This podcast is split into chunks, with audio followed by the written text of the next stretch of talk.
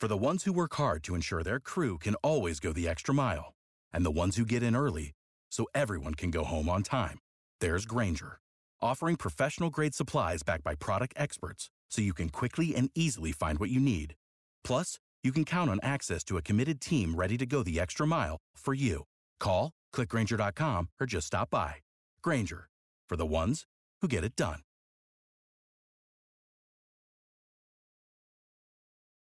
Every team, every topic, everywhere. This is Bleav.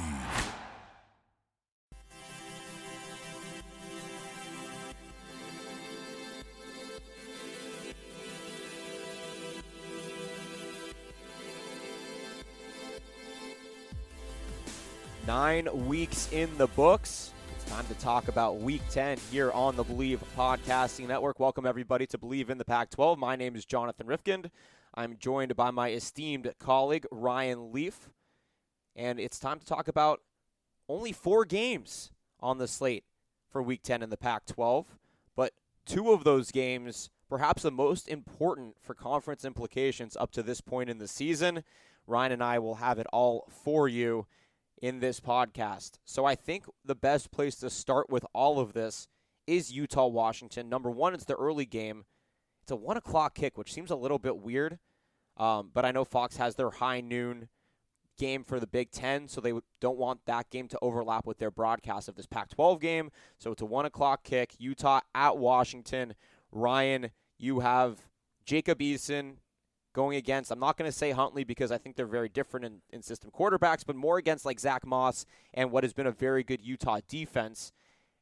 How do you see this game going? Because I think Utah is going to walk away with the win, and they're, you know, you said on our last episode, Utah is the best one loss team right now for you because their defense has been so stellar. Will this defense head into Seattle at 1 o'clock, step up, and shut down Washington? Well, you know, defensively, I don't see how they, they won't, what they've been able to accomplish since that USC loss. Now, this game has been uber physical. Washington's had their number. Uh, they beat them in a, a, very defensive football game uh, last year in the Pac 12 championship. Comparatively, do I think that Utah can overcome Washington's defense and score some points? when they couldn't without Zach Moss, without Tyler Huntley last year in the, the, the Pac 12 championship? Yes. I think that's the difference. I think defensively this could be a very uh, comparable game.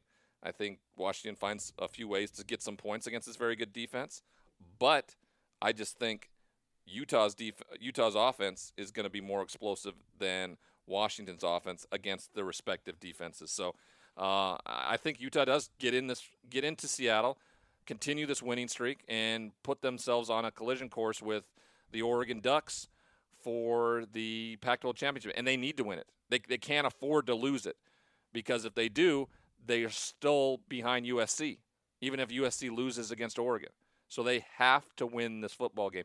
It is a must win for them if they want to be considered Pac 12 champions, as well as a possibility being in the college football playoff discussion. If you're a Utes fan, you're a Ducks fan this weekend. It's that simple. Not only are you playing the Ducks' rival, but you need Oregon to win uh, for USC to drop back in the South and for Utah, Utah to have that shot at playing in the Pac 12 championship. Jacob Eason's been a really interesting story this season because he came in really highly touted. You know, former SEC quarterback, former McDonald's All American from the state of Washington. He comes home, he lights up the first few weekends. And since then, I'm not going to say that he's dropped off the map, but the conversation surrounding Eason has regressed a little bit. What do you attribute that to? Do you think that it's just the nature of this? I mean, Jake Browning was sort of the same way at Washington as well. Do you think it's the nature of this program or the conference as a whole, or is just you know we're more focused on guys like Herbert and guys like Montez right now?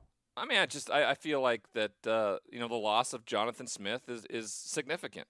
I, I really do. I thought his inventive ways uh, in in that offensive scheme it was meaningful, and uh, I know even he was there during the second year after the big 43 touchdown explosion by Jake Browning, where he struggled a little bit. But I still thought his inventive nature um, plays a big part in this offense, and and uh, and and Chris Petersen and the process that comes with that. So, um, and don't forget, Jacob Eason hadn't played for a long time, right? This is the idea that he's going to come in and just blow everybody out of the water and then just you know say peace and I'm out to the NFL may still happen, right? Because his physical attributes allow for him to be in that conversation. But I think the best thing for him is to play his tail off the rest of the year, come back and and try to dominate and, and win a win a conference championship next year, like Justin Herbert's doing.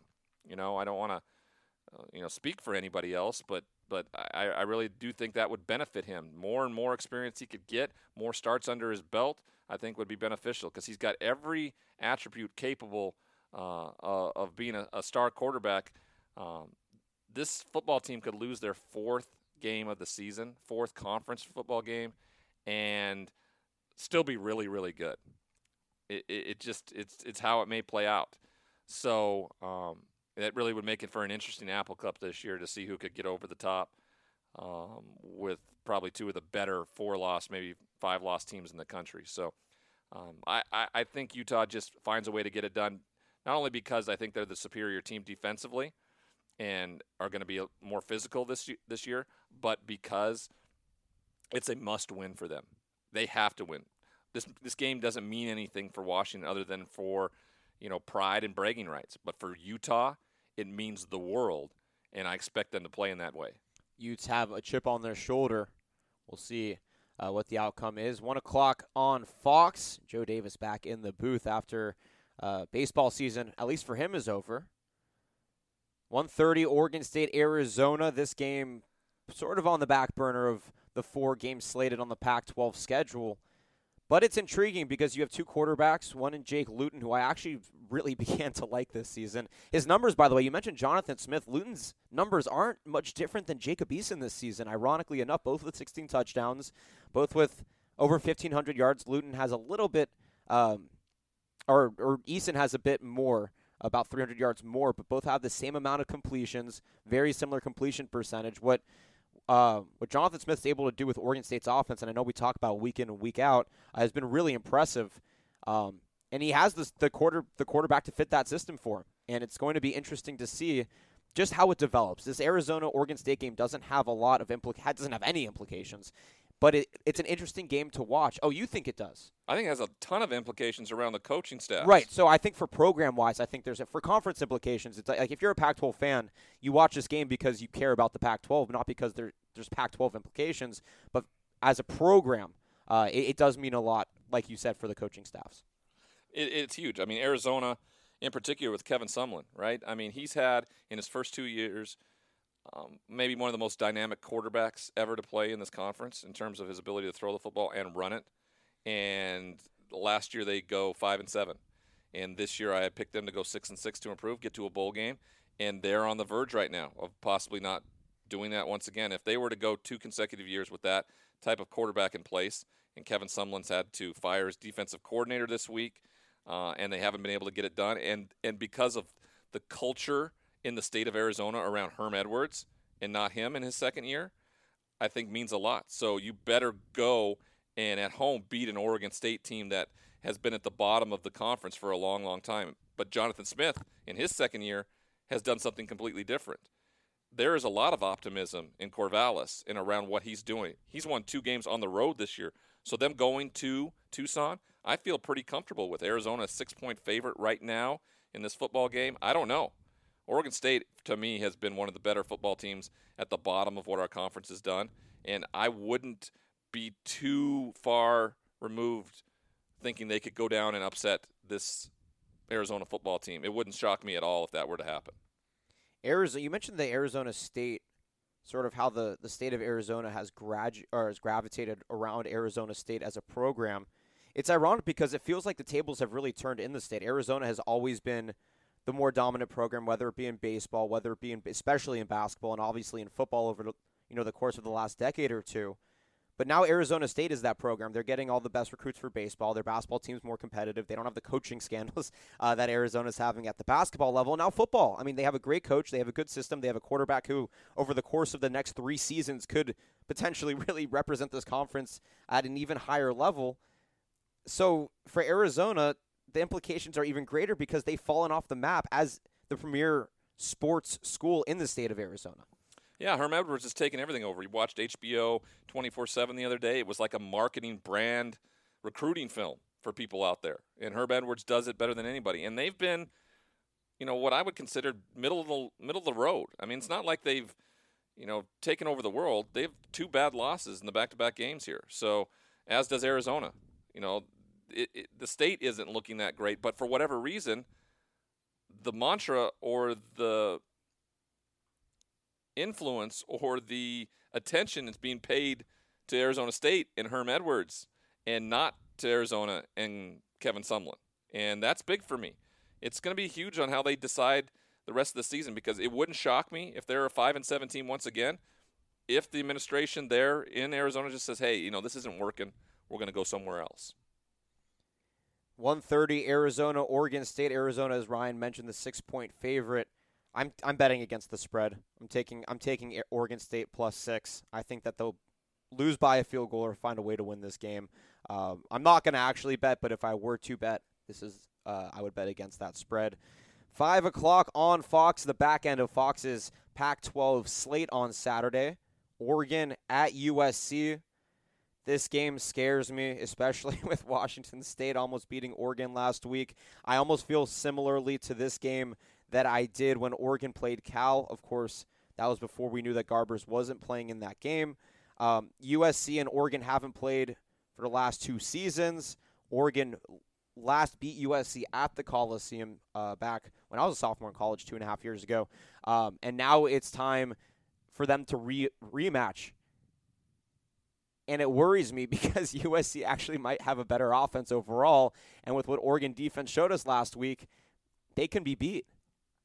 No, they, they easily could be beat. I mean, they've been in games they shouldn't have been this year, I think, but they've risen to the occasion in, in, in a big game against Washington two weeks ago.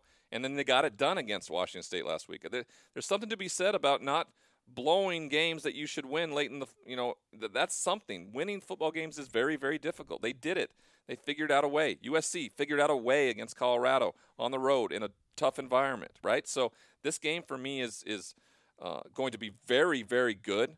I, I I talked to Max Brown today a little bit about it, and he he really said that uh, he doesn't think USC has the firepower and is injury riddled enough that that Oregon comes in and wins this football game. I'm I was shocked at his you know quick choice here in this moment. I, I, I think this football game is going to come down to the wire. I think it's going to be about turnovers. I really, really do. And Justin Herbert has been really good at not turning over the football. That's been huge. It's the only reason they won the football game against Washington State last weekend. It's because they didn't turn it over. Washington State did.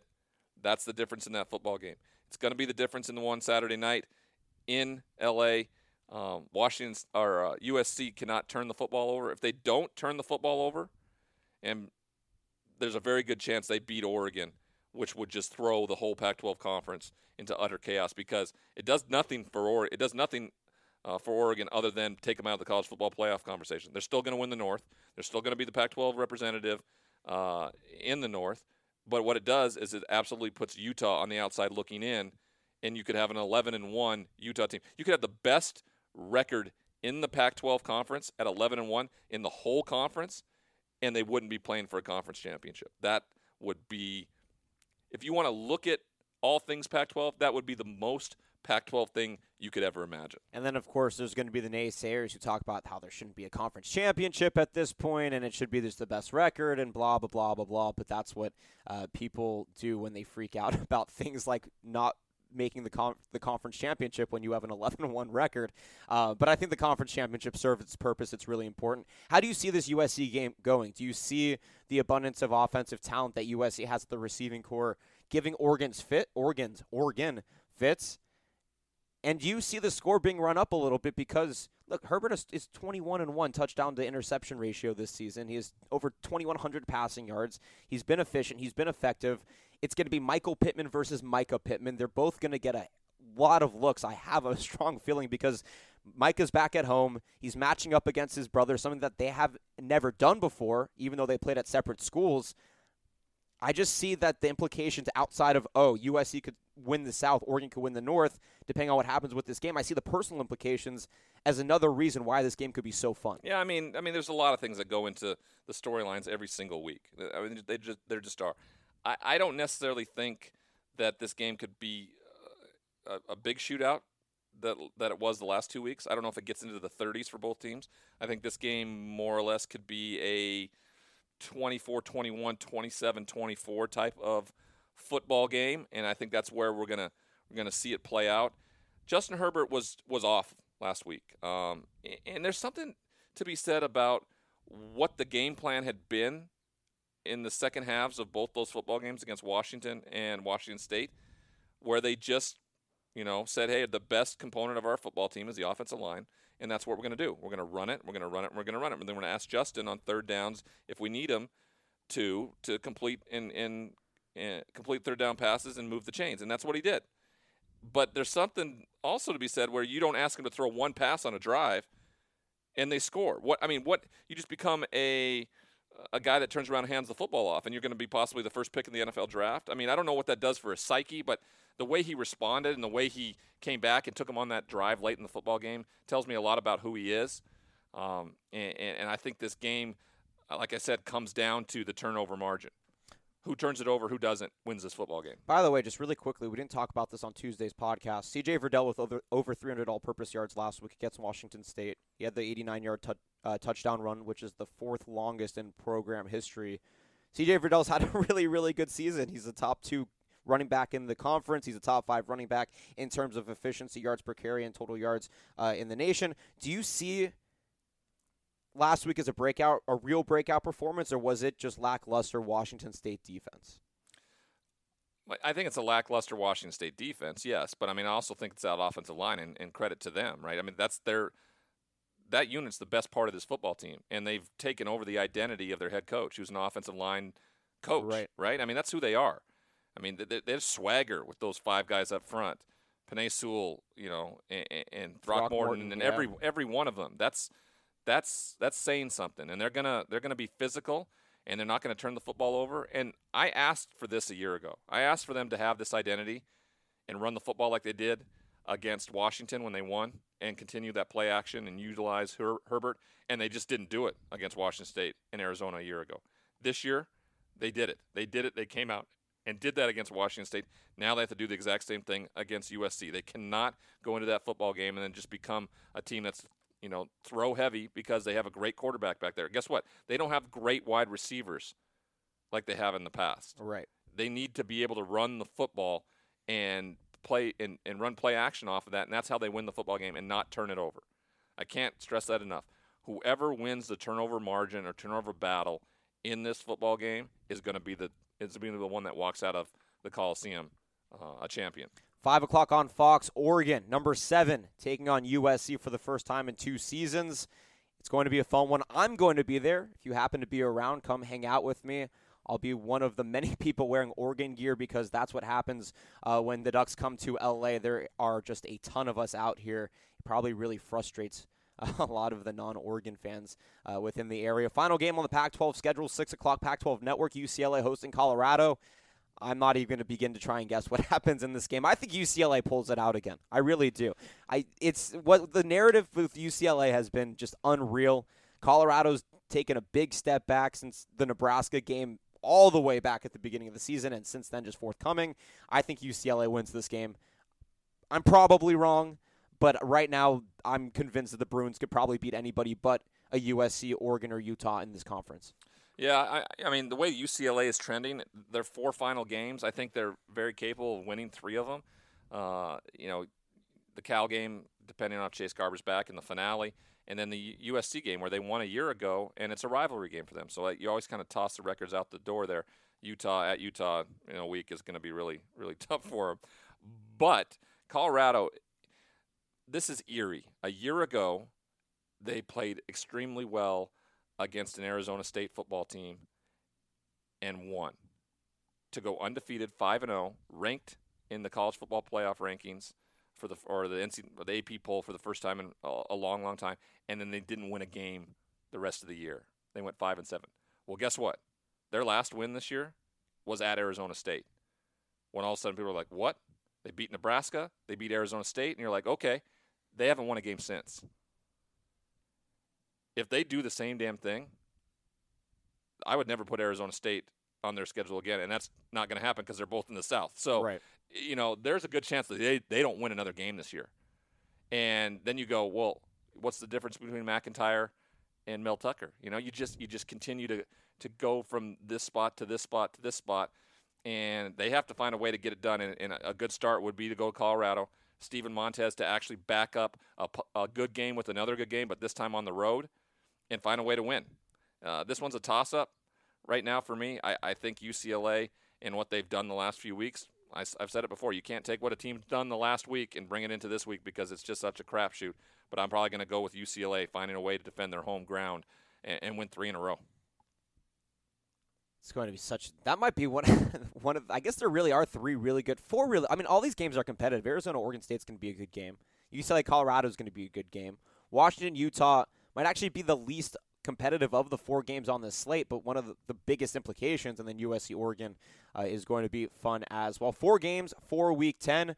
Before we wrap it up, Ryan, you are out on assignment this weekend. Where can we find you? I am back to Nevada, back to the biggest little city on the little big town. You know, biggest little city uh, in the world uh, for New Mexico um, Lobos matchup against the the Wolfpack of, of Nevada. So I'm excited for that you know, I'm just excited that I get to go and do this every single week. But I'll have my eye focused uh, on on the Pac-12 and those games on Saturday. Uh, college football rankings when we do our next podcast. Um, we'll have a good idea of where those are possibly going to be um, uh, a week from uh, a week from Tuesday. Those drop on November first. Make sure that you don't go too out of mind on Halloween, so that way on Friday morning when the college football playoff rankings drop, you'll be in the right mindset to understand why these teams are where they are. By the way, what do you do? You have a Halloween costume? I don't. I have to travel. Uh, we're going to do something with the kiddo. Okay, good. Um, you know, when they're only two years old, uh, we've been told not to. Costumes aren't really big because even though they may seem to like them, um, it, it still can scare them a, a lot. So we're we're just gonna we're just gonna um, show them that we're there and kind of maybe just take them around and do some do some trick or treating for the first time. But it's fun. Yeah.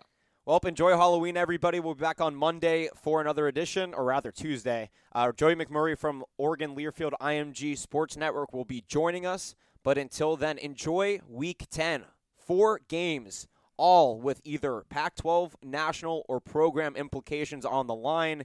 It's going to be fun. Catch Ryan on the Nevada New Mexico New Mexico call as well. Please rate, review, and subscribe for everybody who made our podcast possible. Special thanks to my podcasting partner Ryan Leaf and the Bleav Podcasting Network. My name is Jonathan Rifkin signing off. We'll be back on Tuesday with another episode of Bleav in the Pac 12.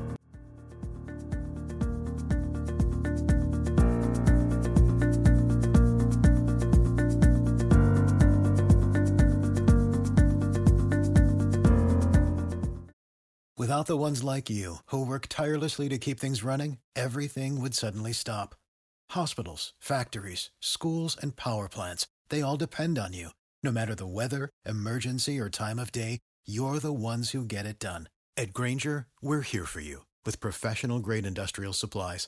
Count on real time product availability and fast delivery. Call clickgrainger.com or just stop by. Grainger for the ones who get it done.